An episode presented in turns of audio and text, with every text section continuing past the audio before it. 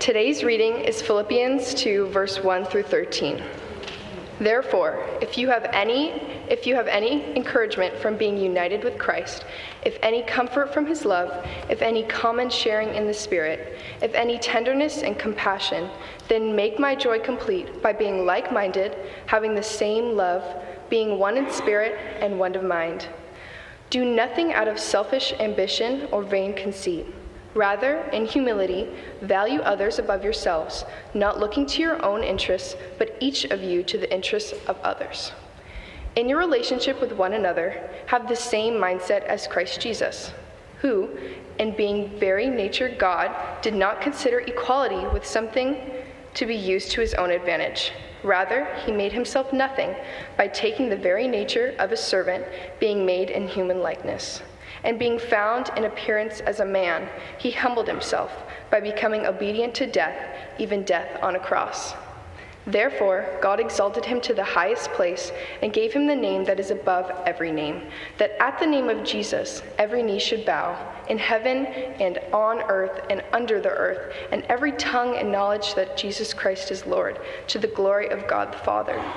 Therefore, my dear friends, as you have always obeyed, not only in my presence, but now much more in my absence, continue to work out your salvation with fear and trembling, for it is God who works in you to will and to act in order to fulfill his good purpose. This is the word of the Lord. Thanks be to God. King's Quest students, first through fourth graders, you can head to the lobby and find your teachers.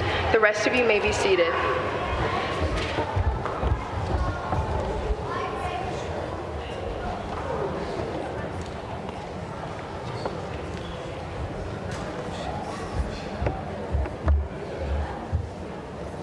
Grace. Good to be with you this morning.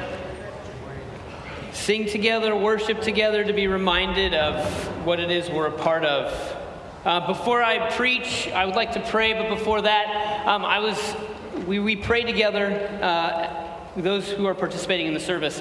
And uh, my friend Mark, um, who's actually uh, part of the worship band this morning, his prayer was, it's so moved me. And it, I realized, oh, this is a prayer for for our community. He said something like, um, God, uh, I know I feel uncomfortable asking for signs, but um, we need something to happen.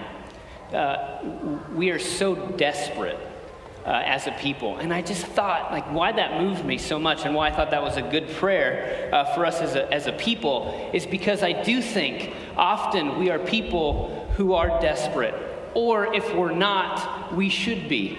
Desperate to hear from the one who has come to us in Jesus, desperate to be, to be filled with the life that he offers.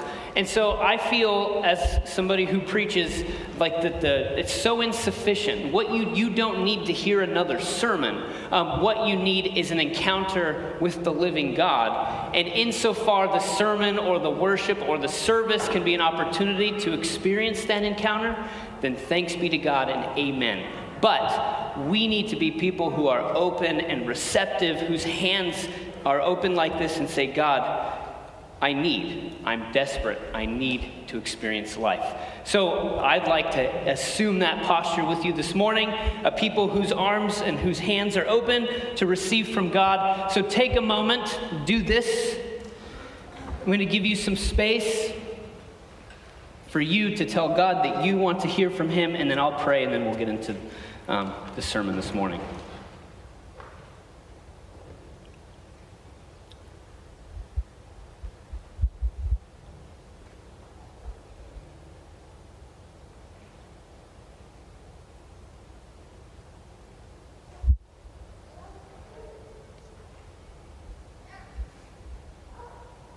Lord God, help us to be people who are desperate, who want, who, who want so desperately to hear from you, who want to be people who experience the life that you offer. God, those of us who just made it here in the sense of this is all we felt like we could do this morning, God, I pray that you'd meet us. For those of us who already knew that this is where we were going to be and this is simply part of what we do, meet us For those of us who somehow are surprised that we are here at all, God, meet us. We need you to meet us. We trust that you will. We trust that you will speak. We trust that you are the God who gives life. Help us to be receptive. Open our eyes, open our ears so that we might hear from you what you have for us. Um, God, you are the bread of life. You have what we need. Where else could we go? And I pray this morning we would listen with that posture. In Jesus' name, amen. amen. So, if you've been at Grace for, let's say, the last nine months, then chances are you've heard us talk about three words, at least pretty consistently um, story, formation, mission. You may have seen um, this fancy drawing uh, called a triangle with some words on it uh, story, formation, mission. And you would know that this is. Uh, a framework, a ministry uh, sort of lens that we want to be living into, that we want to help give shape to what it is we do here at Grace. So these three words, um, these three ideas are something that are central to us. So we thought it'd be good to start the year by reminding us um, of, of these words and how they fit into the life here at Grace. But I don't simply just want to talk about these words or develop them. I really want to connect them and have them interact with some scripture. So we're going to look at Philippians 2 uh, this morning. So if you want to turn to Philippians 2, it's page 980 in the blue Bible that's underneath your seat.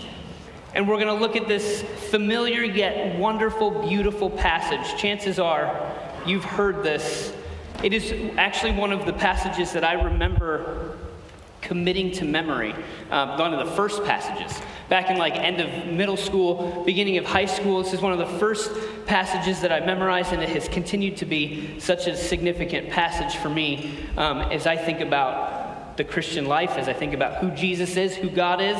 Uh, and I want to look at it in light of these three words story, formation, mission. But just to give you a, a quick sort of snapshot of what we mean by story, formation, mission, what we mean by story is that we want to be people whose imaginations are shaped by the biblical narrative. Formation, we want to be people whose lives are formed into the likeness of Jesus. And in mission, we want to be people who are empowered by the Spirit to bear witness to the story, to the life of Jesus um, in the world. So, story, formation, mission, people whose imaginations are shaped by the story, whose lives are formed into the likeness of Jesus, and whose lives are empowered by the Spirit to be moved out to bear witness um, to the life of Christ in the world.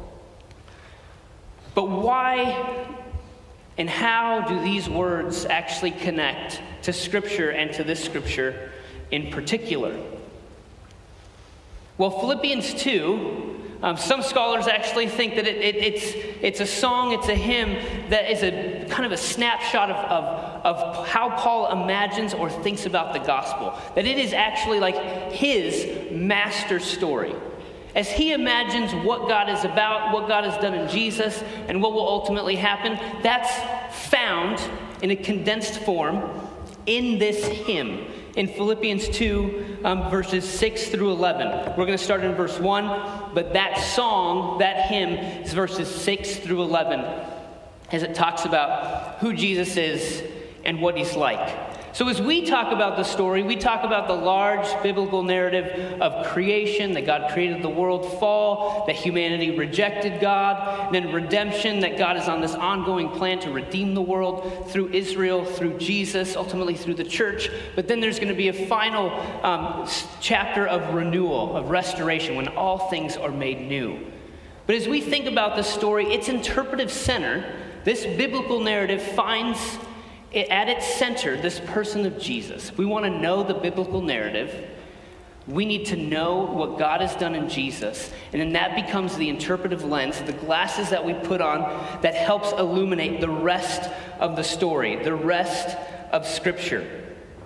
And so, this story, as Paul declares, at its center is this God who descended, that we can glimpse in the person of Jesus who came to us in human likeness, did not regard equality with God a thing to be grasped, but came to us in the form of a man, humbled himself, emptied himself by becoming obedient to the point of death, even death on the cross. But that's not the end of the story. God will then raise up this Jesus, this one, and at his name, every knee will bow and every tongue will confess that Jesus Christ is Lord to the glory of God the Father. There you have it, the story in one, one condensed form. But I want to talk about the idea of story and why it matters uh, for a minute. Why would Paul give this master story to this people? So, the book of Philippians is written to a people who are actually under threat of persecution for being um, gospel centered, gospel oriented people by actually trusting and believing that Jesus is, in fact, king over all, over Caesar. He is the Lord. And they are under threat that they are going to be persecuted. Paul is wanting to give them and remind them of who they are and this story to say, You are to be a living embodiment of this story. This story is actually the story that is to narrate your life, to make sense of your life, and in the community that you find yourself part of, the life that you live is actually going to be a life that is lived in reference to that story, that reflects that story. That when people see your life, what they see is the story of God seen in Jesus being played out.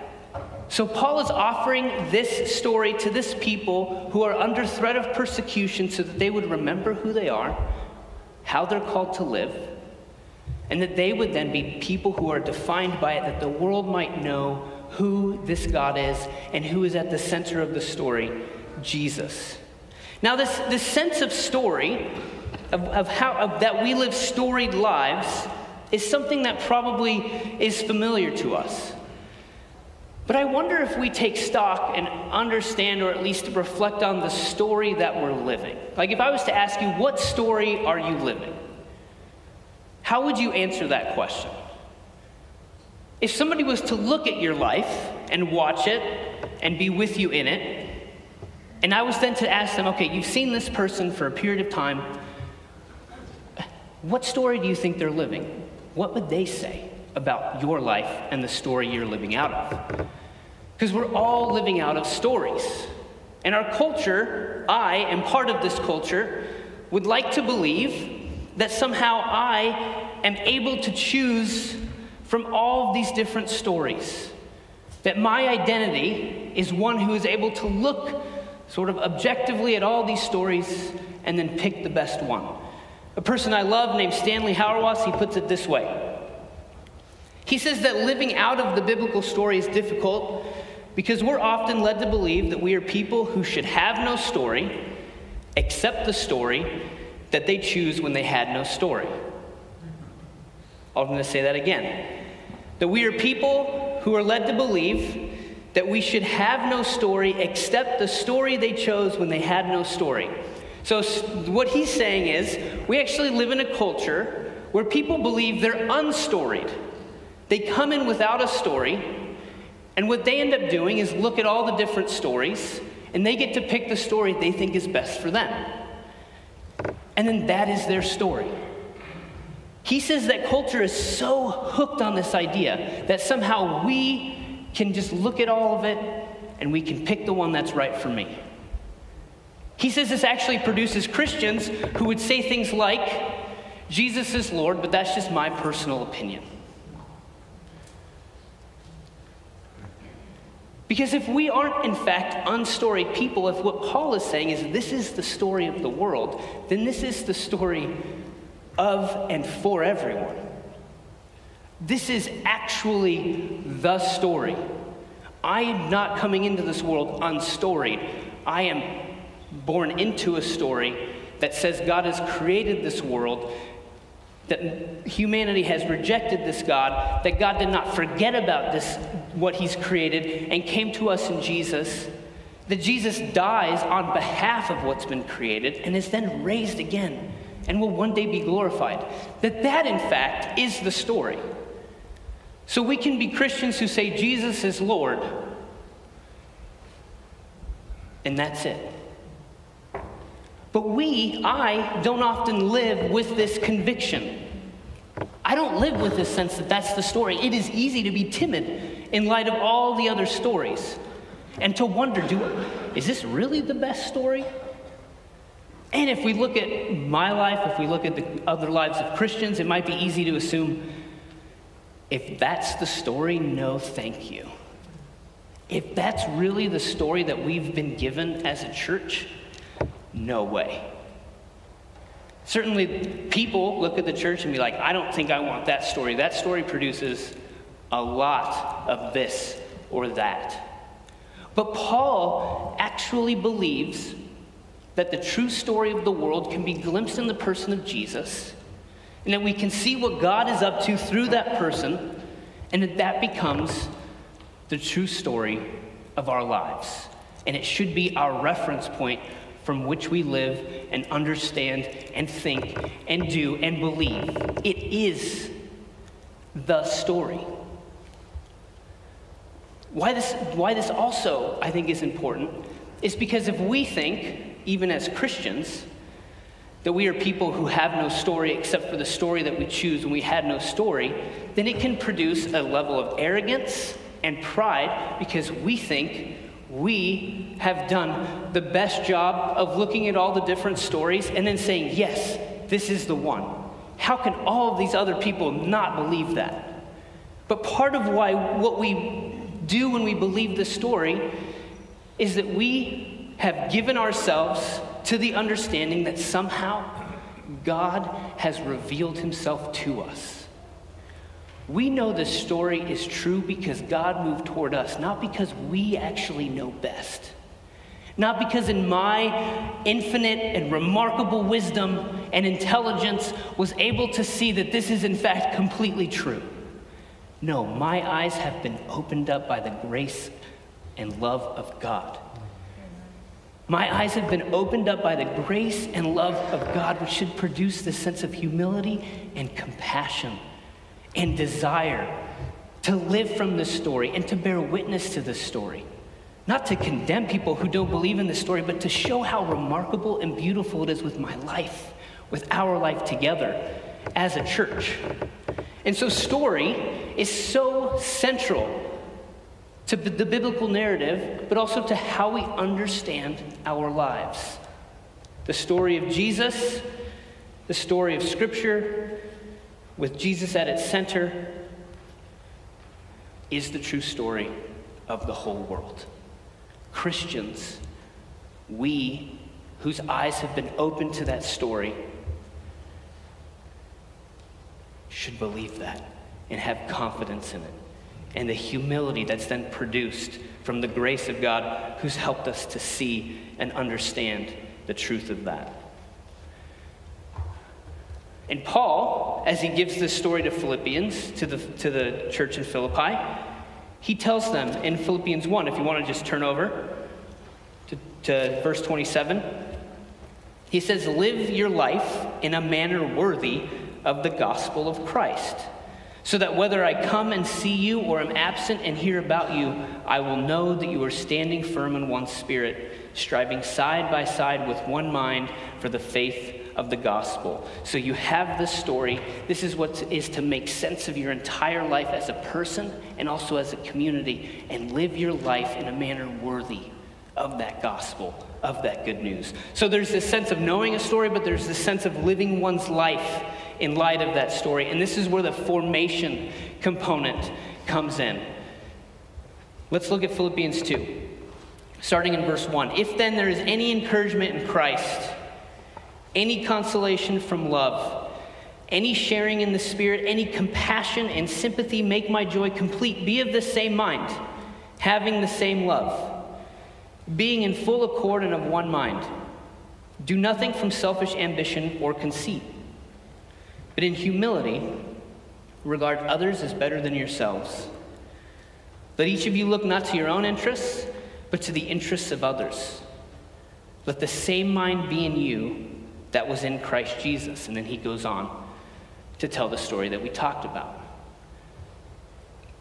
What I find so remarkable about Scripture, and even my ability to resist Scripture, is that Paul isn't just giving us good ideas.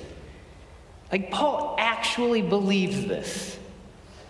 And my resistance to it is like, yeah, sure, Paul, it sounds great, but no, not completely. You don't really mean this. I mean, you know, like all the dynamics at play in a person, right, that, that where this doesn't work out. But Paul is actually a person who believes that if our lives are lived in light of that story, and that if the person and work of Jesus forms our hearts, that we can actually be people who do nothing from selfish ambition or conceit. We can actually be a community who lives in humility. I can actually be a friend, a husband, a father, a pastor who regards others as better than myself. That you can actually be a person who looks not to your own interests but to the interests of others. Like that this is this is actually possible. This is true. This is what the Spirit of God wants to work in our lives. This is what the person of Jesus, who is alive and active and at work in His Spirit, wants to do in my heart, in our hearts together. But it requires that we are people who are formed in that way, who open ourselves up to that formation. I mean, some key language here is verse 5 Let the same mind be in you that was in Christ Jesus. Now, words here can also be put in cultivate this mind in you, develop this mind. This sense of letting is both an active and like an openness. So let have this same mind, but also be open to having this mind formed and shaped in you. Because Paul actually wants this to happen for Christians for the community. And where does it come from? How do we know what it looks like? Who is the person who is this way? The person of Jesus.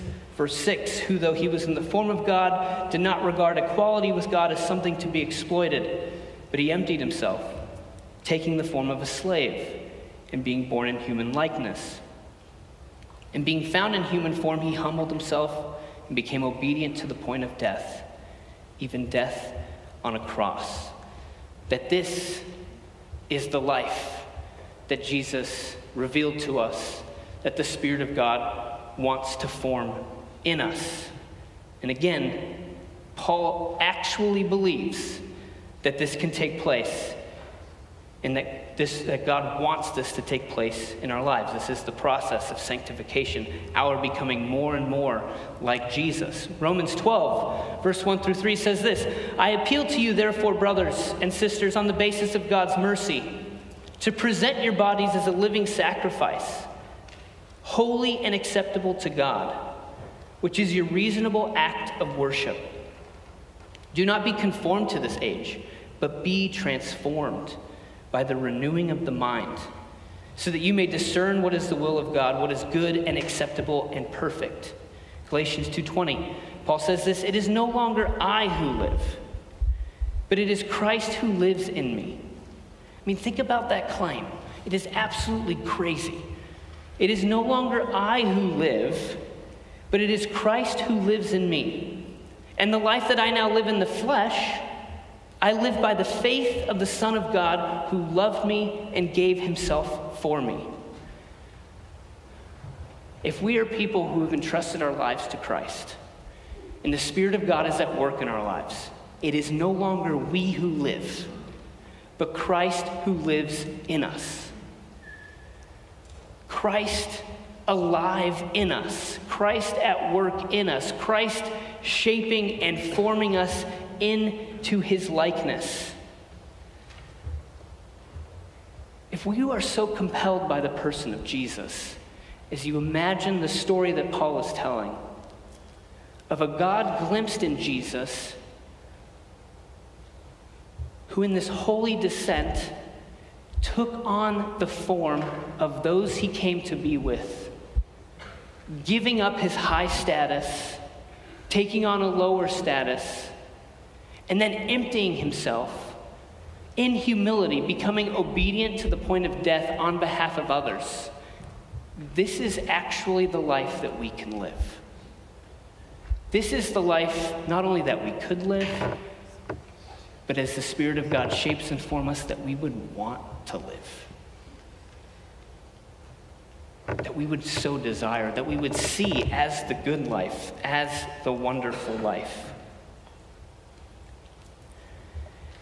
And this formation is something that God is up to in our lives, but it's something we participate in. And look down in verse 12. Therefore, my beloved, just as you have always obeyed me, not only in my presence, but much more now in my absence, work out your salvation with fear and trembling. Work out your salvation with fear and trembling. Again, previously in Philippians 1, live a life worthy. So there's this sense of, of participation, there is this sense of agency as a believer, as a Christian who's called to live in this way. Work it out. You know the story. Christ at work in you through the Spirit, shaping and forming you. So live in that way. It's not just simply passive standing back. No, it's something we do and participate in. But then, if you move or continue in the passage, starting in verse 12 again, therefore, my beloved, just as you have always obeyed me, not only in my presence, but much more now in my absence, work out your own salvation with fear and trembling, for it is God who is at work in you enabling you to will and to work for His good pleasure. So, yes, as Christians who have been pulled into the story, who recognize this is the true story of the world, live into it. But know that you're living into it is only enabled by God. So, this is a word for those who would love to have like a passive Christianity that you don't really need to do much. Just kind of sit back and just let God do it, work in you, awesome, great. No, this is a word for you. No, work it out, do something. But for those who are good at working it out, for those who find some sense of identity in knowing that you are a super Christian and you are completely faithful, it's not you. You don't know what you're doing. God is enabling you to do it for His own good pleasure for his own good work. So, right, this pr- produces some sense of motivation, but also some sense of humility. I mean, do you hear that here? Paul is saying, This is the story, live into it, but know in your living, you can do nothing on your own. God is the one enabling it. God is the one at work. The image that I have is the image of something like a group of people or a person standing on the, the bank of a stream and seeing it flow. So that something like God's love and grace and the spiritual life is the stream that is moving. Not because of you, not by your own power, and that somehow we on this bank are called to trust to maybe jump in and see where that stream of God's grace and love and work and formation takes us. And it's risky and it's scary. And chances are, many of you have taken the plunge, so to speak, and you've jumped in. And where we often find ourselves in that stream that is moving, not because of us, but because of God's grace, we find ourselves often, oh no, what have we done? And we freak out and we try to swim. And we try to swim against that flow. We try to find rocks to hold on to. And we get exhausted trying to do that. And you know what? Some of us, we actually find ourselves stri- swimming to the edge and we swim across and then we stand on this embankment. Think, oh my gosh, we're safe. I'm not in that anymore. But then you don't know where you are. you don't even know where to go. You see this stream flowing, you're not in that anymore. That feels good to not be in that. But then you feel a little bit like disoriented because you have no idea where you are and then where you're going to go from there.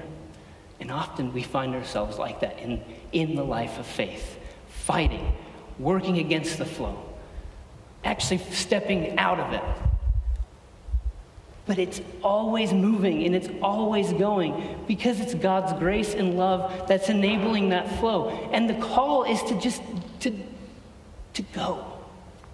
If we could be a people who trust together that God's love and grace and formative work is happening all the time, and we together jump in and see where it takes us.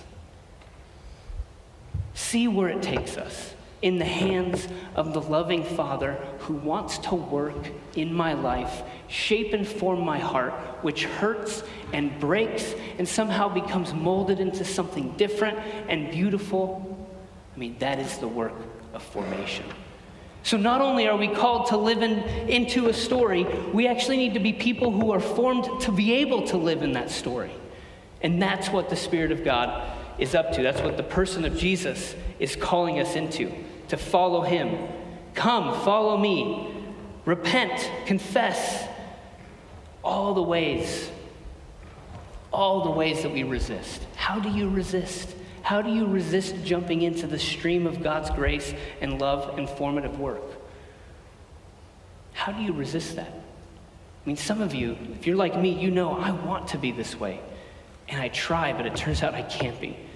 Man, I wish I was, I want to be more patient. I actually want to be a person who can be interrupted. I want to be a person who's able to use my time in, in ways that are, that are for the sake of the kingdom and the gospel. But it turns out like I'm also a person marked by fear. Like I, I believe that, that somehow that I need the things that I need and I want to control them and I don't want to give them away. I want to live a life like this, not like this. I mean, we all feel this tension. If you are a Christian, the thing that you are plagued with is tension in your life.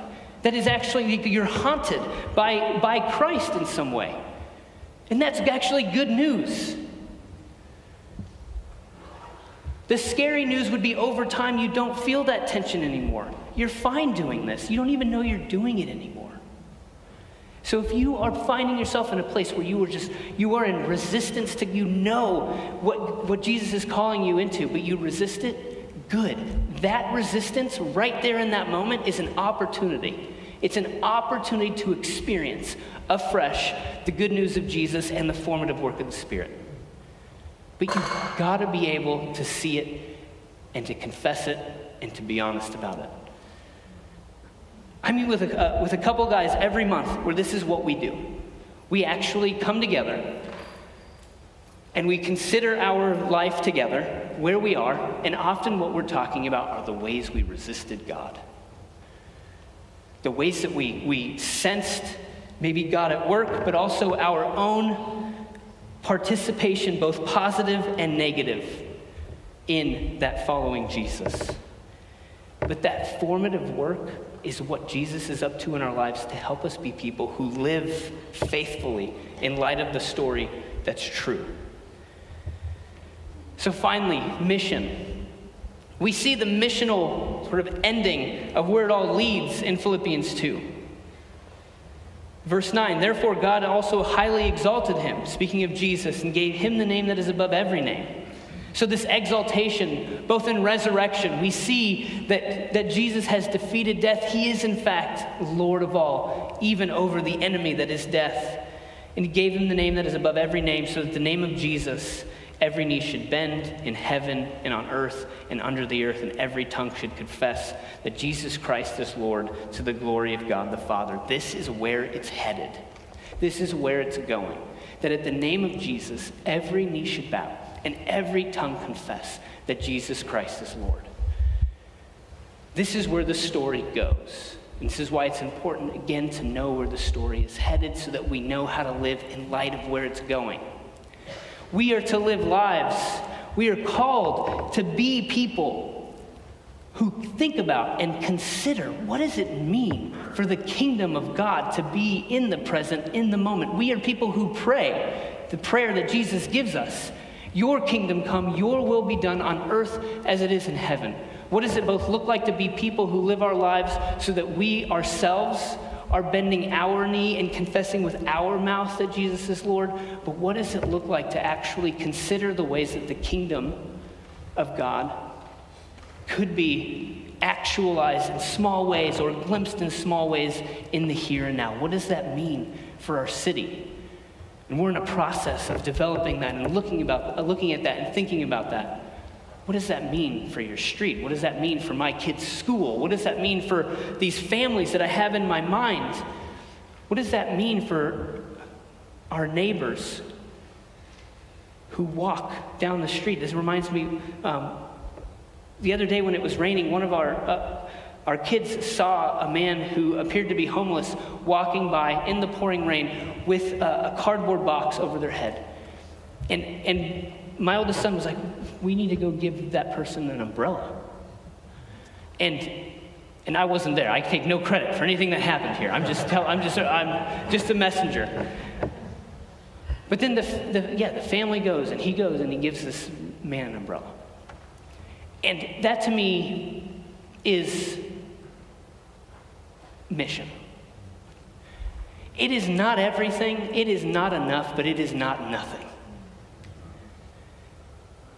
There, that, that, that man is, is going to experience something that day that he will then recognize that he will have greater need, that, that is far beyond what we are able to do. But the Spirit of God working in a 10 year old who is able to see a person, who recognizes that we, as a family, have enough of something that this person needs, then wants to give that person something, and then does kingdom of God. Small glimpse of it. It's, as easy, it's, it's, it's easy enough for a 10 year old. Or maybe it's hard enough that it takes a 10 year old to do it. Either way, kingdom of God on mission. This is what it looks like, these moments where we actually become a community who considers seriously what it looks like for God's kingdom to come and his will to be done. That is where the story ends. But if we look at Philippians 2, it's not just what, but how. Like there is a way of mission. And that way is a cruciform life. The way of mission is the way of suffering. The way of mission is the way of suffering. I'm going to read it again. Verse 6, or verse 5 Let the same mind be in you that was in Christ Jesus, who, though he was in the form of God, did not regard equality with God as something to be exploited, but he emptied himself, taking the form of a slave, being born in human likeness, and being found in human form. He humbled himself and became obedient to the point of death, even death on a cross. So it's not just where mission leads, but it's how it actually is done. And the way it is done is in the way of self emptying, self sacrificing, humble, obedient love. Like the church can be really good at doing missional things, and also we can still be terrible people. We can actually we can be we can be really good at alleviating some of the world's suffering. But we can be completely unformed, unloving, ungracious, uncompassionate people. What God is after is both things. The mission of God realized through people who are willing to open themselves up in the way that Jesus did and hold nothing back. That one's whole life is given for the sake of others. And this is the type of life that we actually have the opportunity to live a cruciform life marked by suffering in the way that Jesus suffered. I mean, it's amazing. It's a beautiful thing that we have. But again, this is where formation comes in for the Spirit of God through Jesus to be forming us into people who want to live this way, who want to love in this way because this is ultimately what Jesus is showing us to do. Dallas Willard says this, speaking about love. In the deepest sense, love is not something you choose to do. It is what you become, a loving person. Your will is your capacity to bring things and events and processes into existence. It is the control center of the self, the heart of the human spirit. It is meant to direct all aspects of the self. When love pervades your will, all these other dimensions, your mind with its thoughts, images, and feelings, desires, and emotions, your body, your social relationships, indeed your whole soul, They work in harmony with and in service to the kingdom of God, and your life becomes a testimony to the God who meets your every need. So let me break this down for a minute. What Dallas Willard is saying this that what, what God is after is not just for us to do loving things, but to actually be people who are loving. And there's a difference. We can be people who do loving things, and it can turn out we are actually not very loving at all. What God is after what it looks like to enact and to embody and to work out this missional calling that we have is to be people who are so open and avail ourselves to the work of God that inside we become loving. And then it turns out what we do are loving things. So, as a church, we're not called to do loving things. We're called to be loving people. And that is, that is God's work. And if you want to be a loving person and not just do loving things, then it requires the Spirit of God and a whole life to learn because our lives are habituated in other directions. We want nothing to do with actually like loving because it's so against like what what we are capable of doing. But as our desires are reshaped and reformed we want to love, then the Spirit of God can meet us into actually be people who do love, who are loving. So, one of the things that Willard suggests, this is a suggestion to you, is that um, what does it look like to love somebody this week? Not everybody, because you can't love everybody, but you can love somebody. What does it look like to love somebody? And then to think of this as an experiment in love. And I'm curious who comes to mind for you. And he says it's probably, it's probably good to start with somebody who's, who's like not so difficult. So probably not a family member.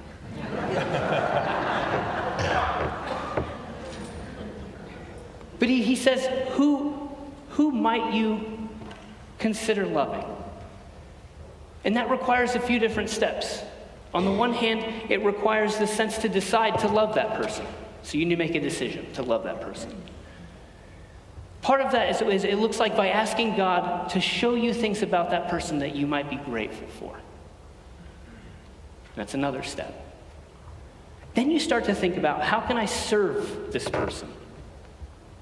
And he said, not in an abstract way. You are the one loving. So, what does it look like for you and what you've been given to love that person?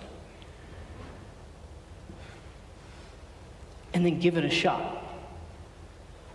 So that's a question for you is who or what somebody are you going to choose to love this week? And again, maybe it's as simple as, as a neighbor, maybe it's a coworker, maybe it's a friend, maybe it's a parent's friend, maybe it's your kid's parent. I don't know who it is, but chances are you have somebody in mind. And what does this experiment in love look like? And then what if we were a community of people who thought about loving in this way, who were loving somebody, not just everybody, because that's impossible. So, where do we go from here? Here are the three questions I'd love to leave you with for you to actually think about and consider. In light of Philippians 2, in light of story formation mission, the first one is what story are you living? To actually sit with that question, to think about it, to ask people who know you, what story do you think I'm living? Second question is what ways might you cultivate the mind of Christ this week? What does it look like for you to let yourself have the same mind that was in Christ Jesus as it's described in Philippians 2? Maybe that's a beginning the day differently by opening yourselves up to the person of Jesus who wants to work in your life. Maybe that's actually getting away for a minute, for a moment, in whatever way you can to think about in your mind who the person of Jesus is, what he's revealed himself to be, and to be moved by this text. And then lastly, which somebody might you decide to love this week? Which somebody might you, might you decide to love this week? Again, by asking God to show you things that that person is or, or what they do that you can be thankful for. And then by thinking about how you might be called to serve them, and who you are, and how God has made you. So I'd love for you to sit with those questions this week. Um, worship band, you can come up. We're going to take some, we're going to transition this time into an opportunity to, to pray for one another, um, to actually move around in your seats or to turn to the person or persons next to you and to be praying for one another. It might mean for some of you, you actually already know who you want to go pray for, so you're going to get up and you're going to go. But either way, this is an opportunity to be ministered to and to minister to others. And you can pray in light of these, these, these three things. Pray for, for clarity for a person, or perhaps you might ask for, to be prayed for clarity. You might ask that God would reveal somebody to you to love, that He might reveal to you the ways that you are living um, a different story. But also, one of the ways I would love for us to be a community of people who confess the ways that we resist Jesus. Because that is an opportunity, a golden opportunity to see where God, and where the Spirit of God might want to work. It's not something to be afraid of but it's something to say, okay, this is how I'm resisting the work of God in my life. That might be something that you share, might be something that you can um, pray for. So I'd love to pray over this time, and then I'll ask you to move and to pray for each other. God, you are the one who we can glimpse in Jesus, who has come to us as the one who did not regard an equality with God as something to be grasped Thank you for taking on our likeness. Thank you for showing us a self emptying, humble, obedient love that gives away on behalf of us. God, I ask that you'd help us to be so compelled and moved by the story that, that is true of the world. God, I ask that you'd help us to be people who open ourselves up to the formative work of your Spirit to shape us into people who are actually loving. God, I ask that you'd help us to be people who take seriously the call to bear witness to this in the world so that at the name of Jesus Christ, that every knee would bow and every tongue confess that you are Lord. Move us in that way. In Jesus' name, amen. So you may stand and pray for one another.